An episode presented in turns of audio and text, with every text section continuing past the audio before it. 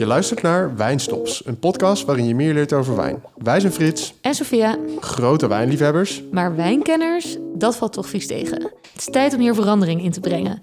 Iedere aflevering leren we van een wijnexpert meer over wijn en zullen natuurlijk een paar flessen opentrekken.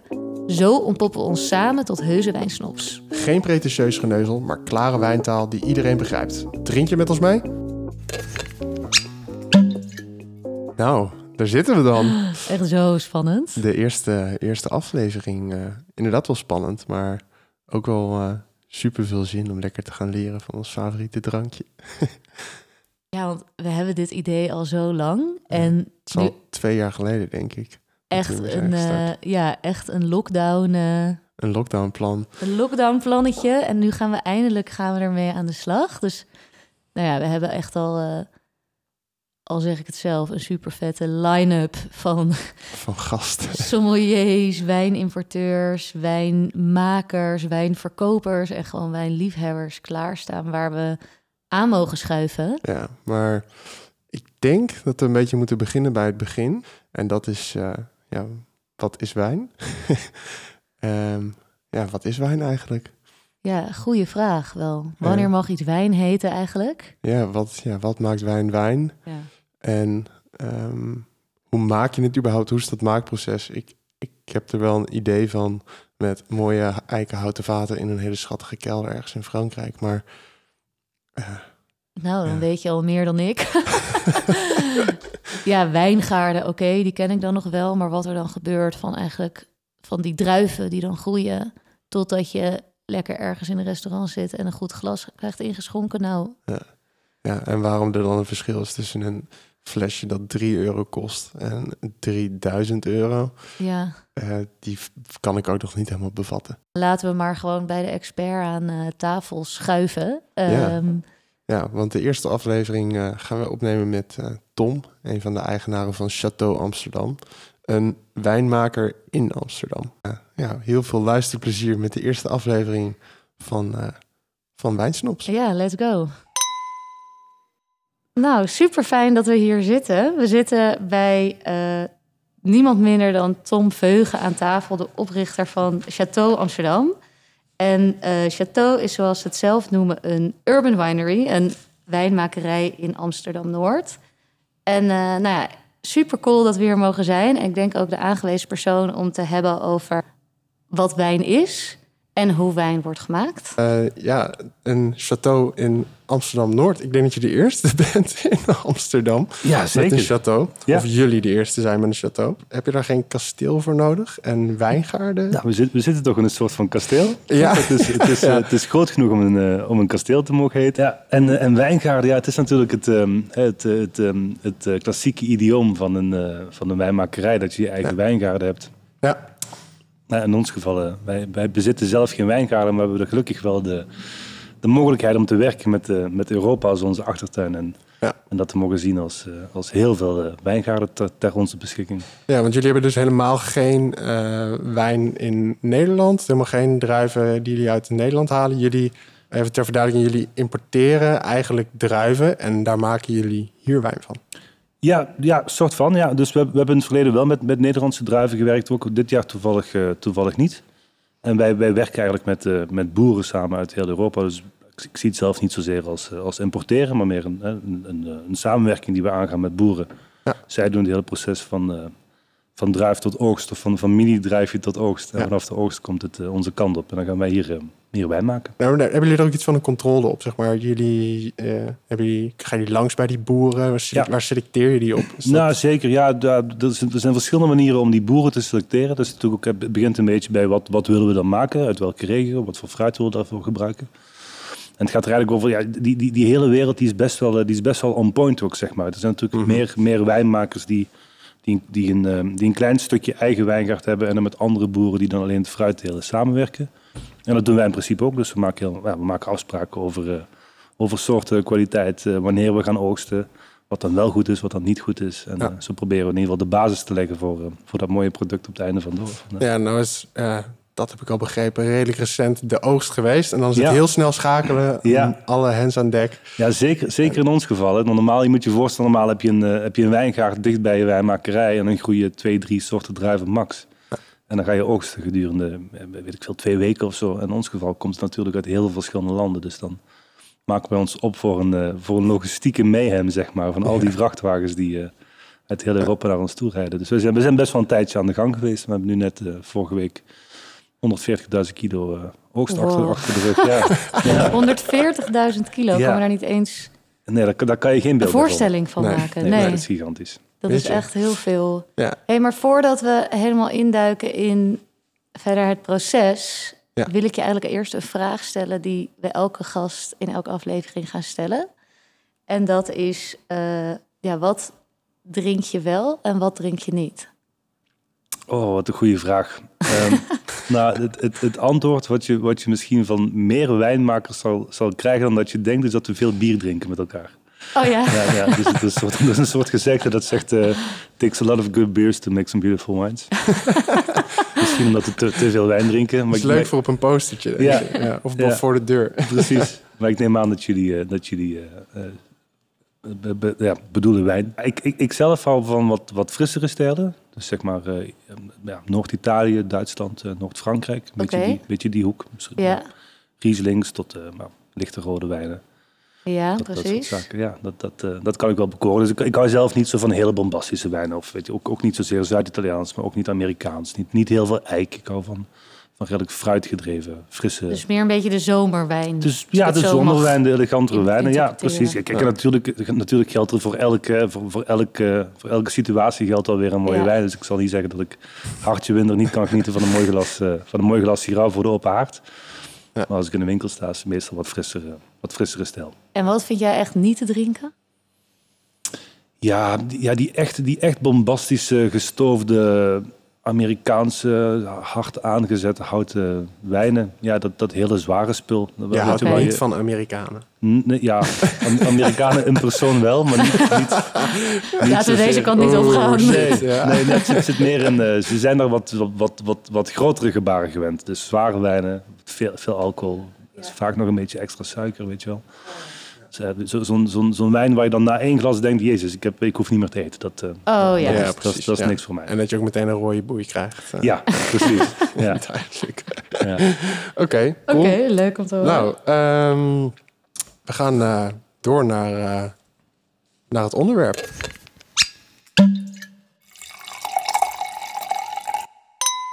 Volgens EU-regelgeving is de definitie van wijn... Wijn is het product verkregen door de volledige of gedeeltelijke gisting van verse druiven. Al dan niet gekneusd of van druivenmost. Door het gisten van druivensap worden suikers omgezet in alcohol. ja dat, is, dat is wat het is. ja. Nou, dan kunnen we naar huis. Ja, ja, ja, ja. Sterker nog, je hoeft, er niet, je hoeft er niet eens heel veel voor te doen, want het gaat eigenlijk allemaal vanzelf. Je vertelde net al over dat druifje wat je dan ergens uit een Europees land vandaan haalt. Maar inderdaad, wat gebeurt er tot het dan in ons glas belandt? Ja, dat is een, eh, dat is een goede vraag. Die zal, ik, die zal ik naar mijn beste kunnen proberen te beantwoorden. Ja. Dus er zitten nogal wat magen en wat A's en wat B's en verschillende keuzes die er eh, te maken zijn. Ja, kijk, het begint natuurlijk allemaal bij, bij, bij die plant zelf. Ik denk wat veel mensen, wat veel mensen niet, zich niet beseffen, het is natuurlijk een, een, eh, een, een consumentenproduct, is dat je wijn maar één keer per jaar kan maken. Dus de, de, de, de, plant, de druif, die geeft één keer per jaar, zoals veel andere fruit, eh, fruitplanten, haar vruchten. En vanaf die, eh, ja goed, dan heb je, dan heb je, dan- we kunnen het dan heel lang hebben met elkaar over, eh, over, over al die honderden, duizenden soorten druiven en de verschillende klimaten waarin ze groeien. Maar als je het even heel erg plat slaat, dan heb je, heb je een, een noordelijk halfrond waarop dat fruit groeit en een zuidelijk halfrond. Wij begeven ons op het noordelijk halfrond. Eh, Ja. daar, daar, daar oogsten wij, eh, daar oogsten wij eh, wat eh, ergens rond, rond het einde van, de, van augustus tot, eh, laten we zeggen, halverwege oktober. Een beetje afhankelijk van hoe warm het in die regio is of eh, met welke druiven we te maken hebben. Ehm, en, en, eh, en, en grofweg kan je dan de druivenfamilie, eh, in ieder geval waar wij wijn van maken, de, de Vinus Veritas, ehm, eh, onderverdelen in, eh, in witte druiven en in blauwe druiven. Dat is wat we doen. Ehm, en en, het, en, dus, dus, en, die, en die, die plant die groeit tot het moment van oogst. Laten we even zeggen voor de vorm dat dat dan eh, begin september is. Voor een specifieke druif. Eigenlijk het, het, het, het moment van oogsten, daar, daar zit je al vrij hard op te sturen. Dus niet alleen, niet alleen hè, wanneer, wanneer is zo'n druif mooi rijp. Maar je zit al echt op te sturen op, uh, op hoeveel suikerpercentage moet zo'n druif hebben. Want zoals, we, hè, zoals je straks zei, zo'n uh, zo'n druif gaat dan vergisten. Die, die, die, in die vergisting wordt dat alcohol. Maar dat, um, dat suikerpercentage staat eigenlijk al recht evenredig aan het alcoholpercentage wat je gaat verkrijgen op het einde van de rit. En hoe kom je daar dan achter? Want je hebt die druifjes die groeien. Ja, ja Stel, dus die ik heb een uh, groeien. druiven Hmm. in Volgens de tuin. eens van die, verder van die kleine apparaatjes gezien... Ja. waar ze dan gewoon letterlijk een druifje in Ja, uitknijpen. persen. En dan kun je gewoon zien hoeveel suiker erin zit. Ja. Oh. Ja, eigenlijk op basis van de... Ik ben even de naam kwijt van het apparaat, maar op basis van de, van de lichtweerkaatsing, dus hoe, dat, eh, hoe die vloeistof reageert, Wauw. eh, zie je dus eh, wat, wat het suikergehalte is Wow. van, die, van die druif. Oké. En Ja. waar streef je dan naar als... eh, Nou, dat ligt er dus een beetje Wat aan wat je, wat je gaat. Maar kijk, het is niet, niet alleen het suikergehalte. Die, die, je wil ook dat die vrucht volgroeid is. Dus je kan niet alleen maar op suiker sturen. Want Ja. je wil ook dat, hè, dat, die, dat die tannines bijvoorbeeld kloppen in het geval van een rode druif. Eh, blauwe druif. Ik mag geen rode druif, het is een blauwe druif. Oké, ja. Ehm, maar goed, daar, dus, dus, dat zit- zijn verschillende parameters waar je op stuurt. Maar stel dat je een, eh, een eh, frisse witte wijn maakt, en dan, en dan kom je liever tussen de 12 en 13 procent of 11,5. 12,5 procent uit dan op 14, 15 procent natuurlijk. Want dan Suikers. Suikers en, dus, en dus alcohol straks. Ja, suikers gaat in een andere term, maar, maar in ieder geval. dus, dus, eh, ja. ja, dus per type wijn heb je dan een paar dingen waar je op let... waar de druif aan moet voldoen eigenlijk, voordat je hem ja, precies. Ja, ja, er zit, ja, ja, er zitten een paar parameters aan. Maar goed, dus Ja. stel, je, je, je, je, je hebt bedacht, de- deze week, dit moment gaan we oogsten. Hopen dat het niet, eh, dat het niet regent. We gaan die druifjes eraf halen. Dan is het eigenlijk eh, als de, als de wielenwering naar, eh, naar, eh, naar de wijnmakerij. En dan, eh, en dan begint daar eigenlijk het wijnmaakproces. In ieder geval zoals wij dat hier in Amsterdam doen. En dan is het, ehm, dan is het wijnmaken begonnen. En dan, gebeurt er, en dan, kom, dan kom dan kom je al direct voor een paar keuzes die je kan maken. Dus laten we het even hebben over... eh, we, hebben een, ehm, we hebben een witte druif geoogst. Mhm. Eh, laten we zeggen dat die geoogst hebben in de Bourgogne. Dus we hebben te maken met in dit geval een eh, Chardonnay bijvoorbeeld. Dan, eh, nou, die, die druif komt natuurlijk binnen als een hele tros. Dus er zitten takjes aan. Die druifjes zitten samen aan zo'n grote, aan zo'n grote tros Ja, druiven. gewoon hoe je druiven ook bij de Albert Heijn Precies zoals je bij de Albert Heijn koopt. bijvoorbeeld. Ja. ze zijn ook hartstikke lekker als je ze zo proeft. Dus Ja? die zijn, ja, het is, het is eigenlijk van eh, Maar is het niet, zeg maar, het is toch wel een ander, zeg maar, zien ze er, is het hetzelfde als een normale tros druif? Je ziet ook eens een hele kleine compacte druifjes. Nee, Het is, nee, het- nee je hebt, ja, elke, elke variant heeft zijn eigen vorm, maat, Ah, dikte oké. van schil. Dus je, je kan ze ook, als je een beetje geoefend oog hebt, kan je ze al eh, aan de tros eh, eh, herkennen. Wow. Dat is seizoen eh, 20. Ja. nou, je moet, het- je moet het mij ook we. niet vragen. Hoor. Nou, misschien, misschien dat ik eh, halverwege kom, maar eh, het meeste zou nog wel net kunnen. Maar goed, dan komt het, het komt dus als een, eh, als een tros binnen. En dan met die, eh, die, die wijnmaker gaat dan keuzes maken. Die, eh, kijk, in het geval van een eh, witte druif gaan, die, gaan we die druiven ehm, eh, persen als ze binnenkomen. Dat kan met de tak of dat kan zonder de tak. Daar komen natuurlijk verschillende smaakstoffen vrij als je dat met doet of zonder. In het geval als je het zonder doet, dan ga je eerst naar een ontsteler. Dat is een apparaat die scheidt letterlijk de, de takjes van de, van de druifjes. Dus dan hou je allemaal kleine druifjes over. En dan vervolgens ga je, gaan ze de, de persen, dus gaan ze met z'n allen in een groot apparaat. En die, eh, die perst dan die druiven zeg maar stuk. Eh, al dan niet gekneusd eerst. Je kan ze ook even, even kneuzen dat ze al een beetje openstaan. De wijn, dan ga je dus dat, eh, dat sap ga je fermenteren. Dus, die, dus in het geval van ja, als je een, een wat ehm, natuurlijkere wijnmaker bent, dan probeer je dat te doen op basis van de gistcultuur die zich al, al, al bevindt op de druivenschil of op de druif. Ehm, als je wat groter volume maakt en je wilt minder risico's nemen, dan in dat geval doe je er gisten bij. En die gisten gaan in feite de suikers opeten die in dat sap zitten. Oké, maar je zegt die gistcul- een gistcultuur, is dat, een, dat is gewoon een bacterie. En die zit Ja, op die druif. ja die maar zitten, die, zit, die zit overal. Ja, die zitten in feite overal. Ja. Oké, maar En dan... die reist mee van, van de plant, zeg maar. Ja, Ja, die zit, Naar de die zit op de schil bijvoorbeeld. Ja. Oké, maar waarom zou je dat niet altijd gebruiken als die er toch al is?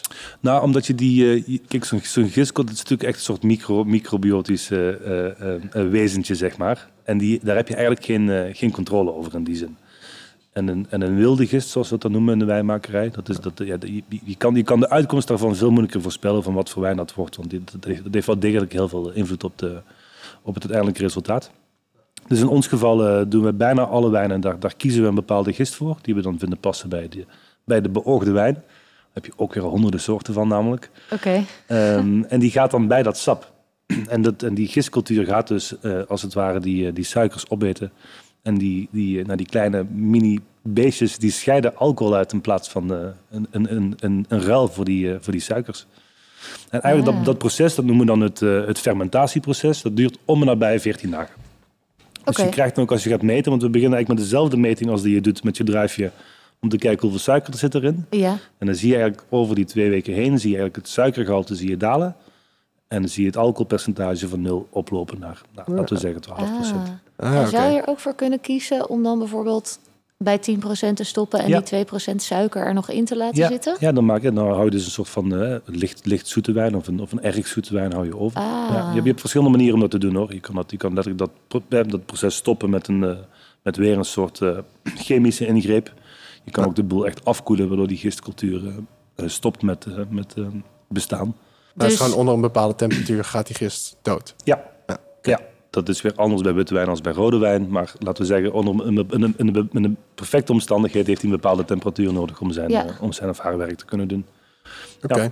Dus net hebben we het verhaal van de, van de witte wijnen gedaan. Hè? Dus waarbij je het sap gaat fermenteren. Dus het fermentatieproces. In het geval van een blauwe druif, waar je dus, waar je dus rode wijn van maakt, dan eh, laat je de schillen bij het sap. Want je hebt die schillen namelijk nodig om eh, A, structuur af te geven, maar ook eh, kleurstoffen en smaakstoffen. Anders, anders Mm. is namelijk het sap van die, van die blauwe druif is ook gewoon hartstikke wit. Dus als je dat ook alleen maar zou persen, zeg maar, dan hou je ook een witte wijn over. Wow. Dat, weten heel veel mensen niet, maar dat heet dan een, eh, een, eh, een blanc de noir noemen ze dat dan. Hè? Dus een, een witte wijn gemaakt van een blauwe, of een, een- de vertaling is zwart, maar van een, van een Ja. blauwe druif. Dat doen ze regelmatig met, eh met pinot noirs. Of een, een, een champagne bijvoorbeeld, dat zit pinot noir in. Dat, dat, is een blauwe, dat is een blauwe druif. Dus je kan van blauwe druiven, is het niet dat je daar per se rode wijn van maakt, maar daar kan dus ook, daar komt eigenlijk gewoon witte wijn uit. Ja, niet in alle soorten geldt dat zo. Nee. Bijvoorbeeld, bijvoorbeeld Gamay is echt al, eh, de, de, de druivensoort Gamay is echt een hele, dat, dat, dat, dat is van binnen hartstikke rood. Dus daar kan je nooit geen witte wijn van maken. Ja, precies. Oké. Er zijn wel druiven die ook wel kleurstof, een soort van kleur hebben in, eh, Ja. in het vruchtvlees. Maar En, en het gebeurt overwegend heel veel met bijvoorbeeld Pinot Noir of een, uh, of een speelboekkunde waarmee ze dat doen. oké. Dus vandaar cool. dat inderdaad de eh, schilletjes mee worden genomen. Ja, want die heb je dus, eh, ja, want dat is, dat is dus eh, een, een basis, een, een, een witte, nou wit is niet het woord, maar een, een transparante wijn. En die schilletjes heb je dus nodig gedurende enige tijd om kleur en, en, en smaak af te geven. En dan krijg je dus bij rode wijn, waar we dus persten bij witte wijn bij binnenkomst van de druif, ga je dus rood pas persen na het fermentatieproces. Dus zeg maar even 14 dagen nadat het binnengekomen is en dus al gefermenteerd is, dan pas ga je de rode druif, of de blauwe druif, de rode wijn, Ja. persen. Oké, dus we hebben ontsteeld, we hebben geperst. En dan ga je het fermenteren. Ja, dan heb je in feite wijn. Oké. In feite Oké. een hele jonge wijn, maar Dus- je, hebt, eh, je hebt de wijn. En die fermentatie, kijk, ik zie hier, ik zie hier op de achtergrond in Château, zie ik allemaal eh, grote metalen vaten staan Ja. en ook wat eikenvaten. Maar die fermentatie, is dat dan eh, in die eh, staal, of wat is het? Staal? Stalen Ja, vaten? staal, RVS, ja. Ehm, en ook in die eikenvaten? nou, dat is, dat is ehm, ja, kijk, het- eerste stapje noemen we even dan het, eh, het fermentatieproces. Dus van, zoals de Vandalen het zei, van nul naar wijn. Hè, want Ja, het, het is ja. dan gewoon jonge wijn. Ja. Het heeft namelijk alcohol, dus het is vergist. En dan gaan we naar de, naar de, naar de maturatiefase. Dus dan ga je, ga je bedenken, hoe ga ik die wijn dan op, opvoeden? En dat is eigenlijk, eh, ja, ook daar zijn weer keuzes in te maken. Dus als je wil gaan voor een hele fruitige wijn, eh, ik zeg maar een hele, een hele frisse Riesling bijvoorbeeld, dan kies je eigenlijk bijna altijd voor om dat op een RVS-tank te doen. Ehm, dat geeft namelijk, eh, daar komt geen zuurstof bij. Dat, dat geeft ook geen smaakstoffen af. RVS dat is een heel, heel, klinisch, heel klinisch materiaal. Maar je kan het ook doen op een, eh, op een eikenhouten. En een eik heeft, eigenlijk, je, kan, je kan verschillende hout, eh, houtsoorten gebruiken, omdat we eventjes ook weer de, het, het, eh, het, het, ehm, het, eh, het algemene, de algemene tendens volgen. Dan doe je dat op een, eh, op een eikenhouten vat. En eik heeft, eh, heeft twee eigenschappen. Eén, dat het lucht doorlaat. Dus je hebt dan aan de ene kant dat, dat er eigenlijk minimaal contact is met zuurstof, waardoor, waardoor er ook een beetje wijn verdampt. Je krijgt iets, iets geconcentreerdere wijnen daardoor. Dat heet dan weer de angel share, wat er, wat er verdwijnt in de lucht. Dat moet je dan weer aanvullen met, eh, met wijn uit het stalen vat. En, en hout geeft ook weer, ehm, geeft ook weer bepaalde eh, smaken af. Eh, dus bijvoorbeeld als je, met, als je met Frans eik werkt, krijg je wat meer toastachtige Eh, ja, dat, dat kan, dat, kan, dat kan van alles afkomen. Vanille, dat noemen ze dan weer secund- secundaire smaken noemen ze dat. Dat zijn eigenlijk alle smaken die een wijnmaker in zijn maakproces toevoegt door keuzes die hij maakt. En wat zijn dan de primaire smaken? Zijn dan de Fruit. eigenschappen van Ja, de druif? Van het zelf? fruit zelf. Hè, dus eh, Oh, dus eh, ja. van, van aardbei tot de citrus. En dan secundair krijg je bijvoorbeeld eh, de, de aroma's als toast of eh, vanille of, ehm, of no- noten. Dat soort, eh, dat soort dingen die hout kunnen toevoegen. Oh, dus eigenlijk bij elke, wat ik nu al eh terughoor, is dat eigenlijk bij elke stap in het productieproces zijn er ontelbaar keuzes te maken. Ja. En die hebben allemaal invloed ook weer op nou ja, alcohol en suiker, maar ook op de smaak. Eh, Ja, en zelfs met het eikenhout. Kijk, je kan je voorstellen als je een, eh, een Franse barrique noemen ze dat dan. Hè? Dus een eikenhouten vat van 225 liter. Dat is een relatief, eh, dat is ja, een, een, van de, een van de kleinere maten die we gebruiken in het wijn maken. Dat heeft weer een ander effect dan als je, als je een vat van 500 liter gebruikt. Of, of, een, of een voederen van 3000 liter. Want dan komt er relatief Wow. minder wijn in contact met dat hout. Dus heb je weer wat minder Oh, die, ja. die, die verschillende smaken erbij. En dan heb je nog oud en nieuw. Oud hout, ja, nieuw hout. Dus oud hout heeft al wat van zijn smaak afgegeven. Oh, nieuw ja. hout heeft nog heel erg dat... eh, En ja. wat, is, wat is fijner dan om mee te werken? Of Nou, dat, dat, is, heel- ook weer een Ja, stelkeuze. dat is precies, precies. Dus je kan, ja, kijk, dat, dat is wat ik, ik hou zelf niet zo van, eh, van nieuw hout. Dus als je het hebt over Amerikaanse Chardonnays, dan is het vaak heel veel, weet je wel, dat, ei- dat, dat, dat, die, eiken, die eikensmaak vanille tonen. Ja. Dat krijg je dan ja, een soort van extra als je een klein vat, een, een- een relatief klein vat en een, en een nieuw vat gebruikt. Ja, Nou ja, en als je, als je weet ik we maken dan best wel wat, eh, we maken wat Pinot Noirs, dat doen op 500 liter vaten die al een keer gebruikt zijn. Nou, dat is dan weer veel, een veel ehm, elegantere manier om dat hout te gebruiken. Wat cool. wow. Het is eh, ook wel leuk dat er zoveel eh, vrije stijlkeuzes Ja, het, de wijnmaker heeft best veel, eh, ja, nog, best veel keuzes te maken en veel, en veel mogelijkheden. Ja, dat, Ja. Is, dat is heel leuk. Kijk, in ons geval, we hebben dan ook nog eh, eh, betonnen tanks. Die doen weer wat anders dan hout. Laat ook iets, iets wat, wat iets wat cool. vuur- zuurstof Wow, door. beton. Dit is echt dit is de eerste keer dat ik beton heb gehoord. Ja. Als denk Ja, dat, ik moet zeggen, dat, dat was dit jaar, toen de wijnmaker zei, ik wil graag be- betonnen tanks. Het was ook de eerste keer dat ik iets proefde uit een betonnen tank. Dus dat is wel heel Ah, leuk. Oh ja. Ja. En wat geeft, wat, waar zorgt beton voor? Ja, dat, ik, ik, durf, ik durf niet heel goed te benoemen. Ik weet, ik weet, dat, ik weet dat beton ook licht luchtdoorlatend is. Dus daar Ja. krijg je ook weer een, eh, een iets wat eh, ehm, geconcentreerdere stijl van. Maar het geeft bijvoorbeeld niet die, die aroma's af dat eikenhout doet. Ja, Het precies. zal een beetje, ik, gok even uitkomen tussen staal en, en hout. Een beetje als ik een, eh, Ja. als ik een on, Nou, dat oneerbiedig moeten we eh, maar eh, een keertje proeven. ja. ja, precies. Even kijken, dus dan zijn we nu gekomen dat het in de vaten zit van welk materiaal dan ook, Ja. zeg maar, die dus die extra smaaktonen geeft, als Of ik het zo mag noemen, ja. of niet, Ja. inderdaad. En ho- maar hoe lang zit dat dan in die vaten? Ja, dat is een beetje wat je wil.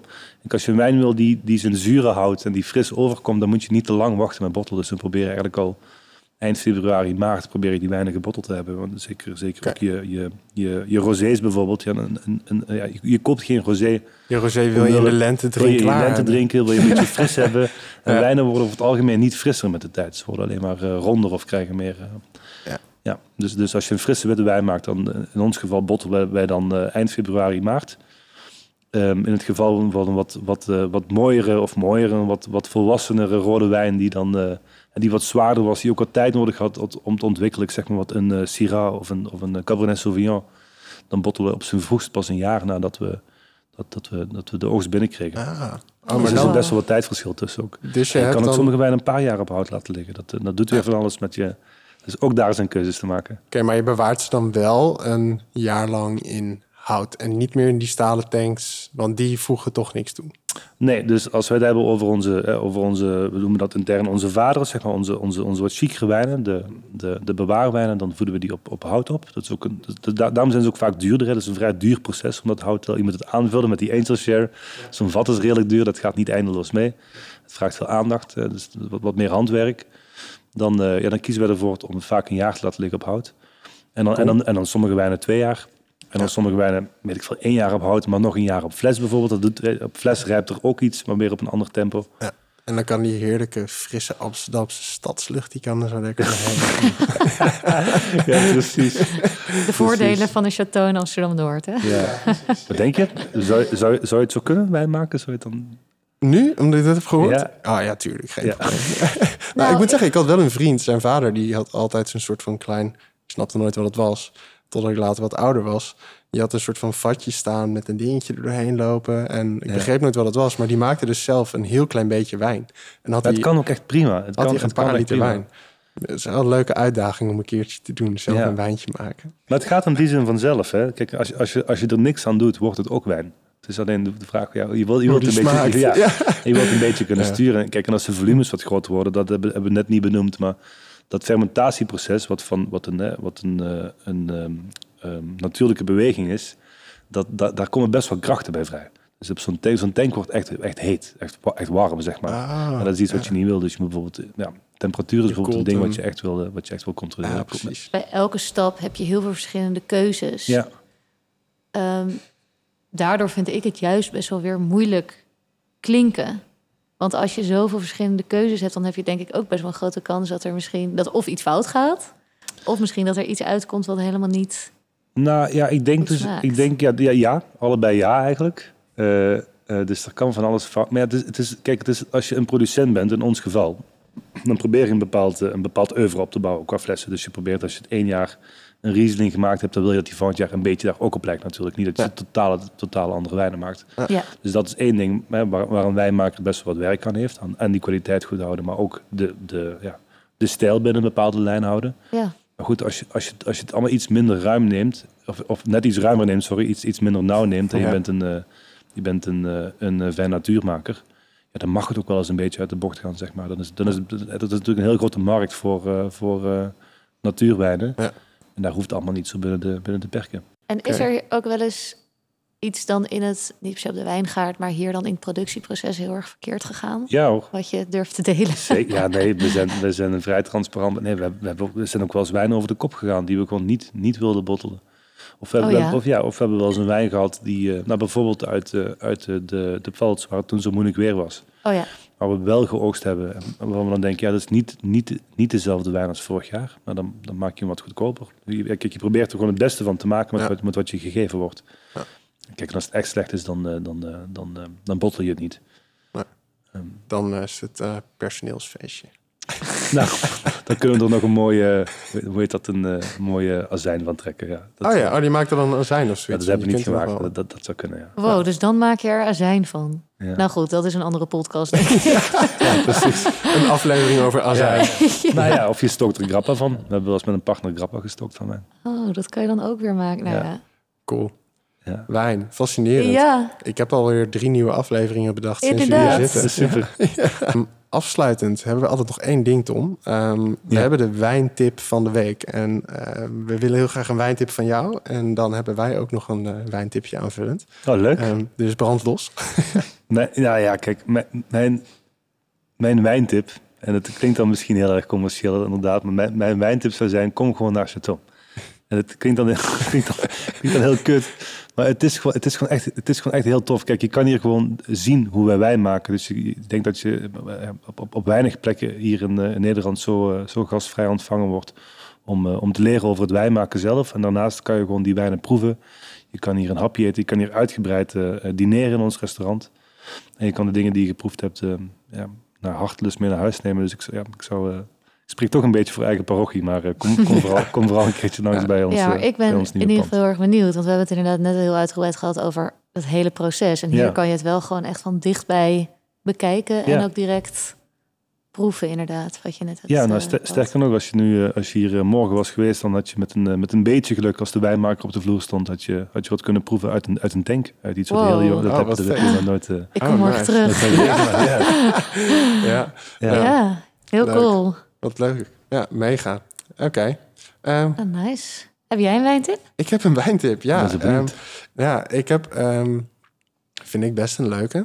Ik heb vroeger wel eens met een schoen een fles wijn opengemaakt. Nou, ik ook. heb je het ook Ja? wel eens gedaan? Ja, en mijn, mijn- en mijn hand ook flink bezeerd. Ja, ik heb ja. het, ja, dat is dus ook wel eens gebeurd. Ehm, Oké, je kunt dus in principe, als je een schoen met een beetje een goede zool hebt, je moet niet zo'n hele harde, Nee. eh, harde zool hebben, maar gewoon een beetje een sneaker. En je doet gewoon die fles, zeg maar, met de bolle kant onder in die schoen. En je slaat Ja. dat ding gewoon tegen de muur. En dat is dus een beetje de truc dat je het niet te hard doet. Klopt. Klopt. Maar wat, oké, En, dan? ja, door die druk die er dan zeg maar de hele tijd, die verplaatsing van druk Ja. in die fles, komt die kurk er heel langzaam, kleine beetjes uit. Wow. Ja, Nou, het is wel als je ergens om twee uur s'nachts uh, zonder opener staat op een, Ja? eh, op een Ja. gezellige vijf, is dit wel de manier, ja. als je iemand mee wilt nemen naar huis, zeg maar, als je iemand wilt, wilt regenen of versieren, dan is dit wel de truc. Maar goed, wat jij al zei, je kunt dus ook je hele hand open Ja. trekken als je iets te hard slaat. Ja. Ja. mijn wijntip. Wow, nou, dat is, daar heb ik wel wat aan. Want ik heb echt al vaker avonden gehad dat je dan uiteindelijk maar gewoon met, ja, met welk voorwerp je dan maar voorhanden hebt, die dop, zeg maar, of zeg maar de kurk, of helemaal kapot maakt, of erin duwt. Of, Ja. nou ja, Het probleem is dat je het hem- lukt uiteindelijk het altijd wel, is maar dat het je is hem niet dan echt zeg maar niet meer kunt afsluiten, echt of zo. Nee. Nee, maar ja, die wijn, die fles gaat gewoon op, dus dat is op zich niet het probleem. Zeker, zeker als je een meisje wil regelen, dan gaat die fles wel op. Precies, ja.